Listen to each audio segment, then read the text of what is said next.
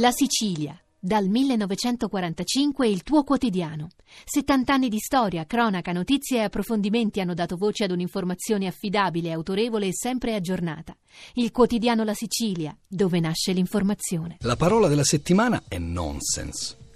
Il vocabolo inglese nonsense penetra in tempi diversi nelle grandi lingue di cultura europee e in tutte mantiene ancora oggi probabilmente per il fatto di riferirsi a una categoria letteraria molto specifica, una certa autonomia rispetto alle parole che sono il risultato di adattamenti o di calchi che si sono sviluppate nel frattempo. Ad esempio il francese non son, il tedesco unsinn, lo spagnolo sin sentido o appunto, tra le altre, l'italiano non senso. Dire che qualcosa non ha senso, insomma, è diverso dal dire che quella cosa è un nonsense e anzi fiumi di inchiostro sono stati proverbialmente versati proprio per afferrare il senso del nonsense. C'è stato addirittura chi ha parlato di una scienza del nonsense. The Science of Nonsense si intitolava per l'appunto un saggio apparso nella rivista inglese The Spectator il 17 dicembre 1870, un saggio che si occupava dei limerick, quei classici versi umoristici di Edward Lear in inglese, appunto. Stando ai dizionari, la prima attestazione di nonsense in inglese risale in un'accezione generica al 1614, nella specifica accezione di un significato che non dà senso, a meaning that makes no sense. La prima documentazione risale a qualche anno più tardi, al 1650, e comincia così quel non so che del nonsense.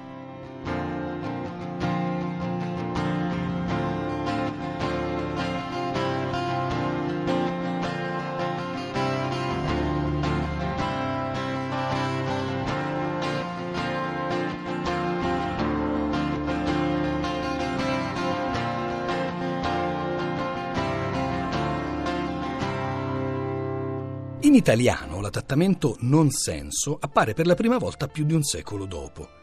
Giuseppe Baretti, in una lettera del 15 aprile 1754, scritta da Londra al suo amico canonico Giuseppe Candido Agudio, scrive della poesia ne faccio molto moderato uso e una tenebrosa meditazione di Sherlock, di Young sopra la morte, una filosofichissima dissertazione morale di Tillotson o di Johnson ti dico il vero, Calonaco, mi cominciano a quadrar più che non tutto il non senso del Petrarca e del Berni, che un tempo mi parvero il non plus ultra dell'umano intelletto. Ora passi per la vena comica del Berni, ma il non senso di Petrarca ci dice che siamo ancora piuttosto lontani dal significato attuale. Doveva ancora cominciare da noi la rinascenza del non senso.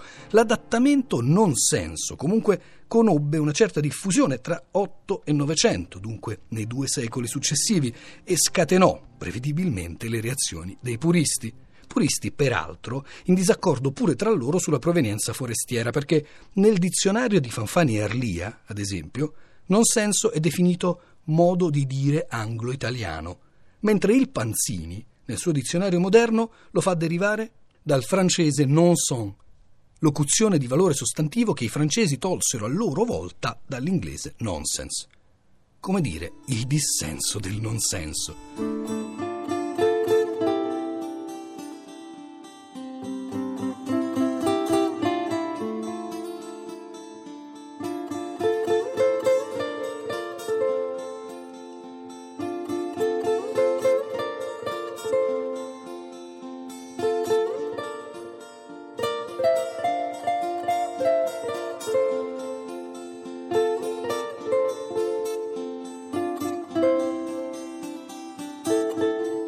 Ma ciò che conta, lo sappiamo, è il suono del nonsenso, o meglio, parafrasando un celebre brano, The Sound of Nonsense.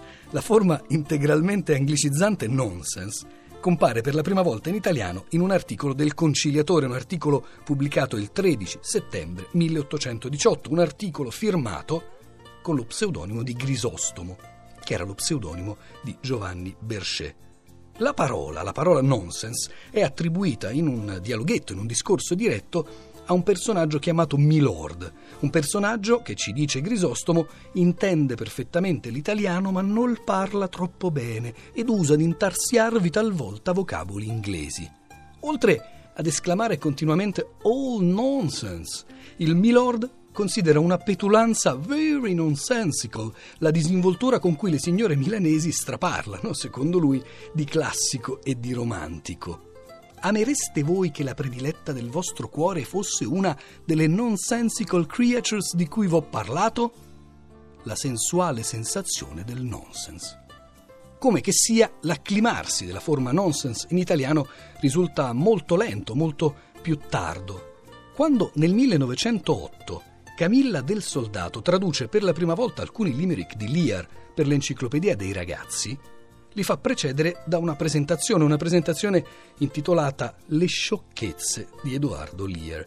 Una presentazione in cui i nonsense sono definiti niente meno che ciuccherie. Anche la prima traduzione integrale dei limerick curata da Carlo Izzo nel 1946, poi ristampata nel 1954, esce entrambe le volte con un buffo titolo, Il libro delle follie, titolo che solo nel 1970 diventerà il libro dei nonsense. Lo stesso Carlo Izzo, tuttavia, aveva pubblicato, molto tempo prima, nel 1935, il testo di una sua conferenza in cui nonsense scritto sempre e rigorosamente tra virgolette, era utilizzato in diversi contesti, con diverse funzioni, ad esempio la letteratura del nonsense, del non senso, dell'assurdo, o anche è il nonsense schietto umorismo? Ai postumi, direbbe Scialoia, l'ardua sentenza.